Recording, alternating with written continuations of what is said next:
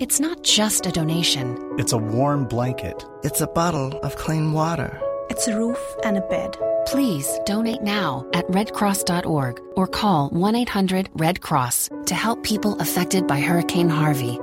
BNO News. Breaking news. You're listening to a BNO News update.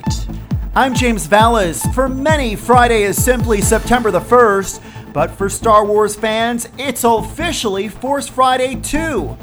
The event, which was first held two years ago in conjunction with the first film in the new franchise, The Force Awakens, has officially launched as Australians charged into a store in Sydney when the clock struck midnight to get the new toys from the upcoming The Last Jedi.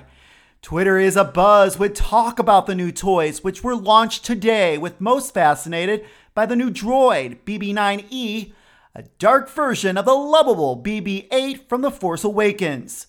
This year, Force Friday the 2nd runs all weekend, and Disney is urging augmented reality at stores to enhance the experience of the event.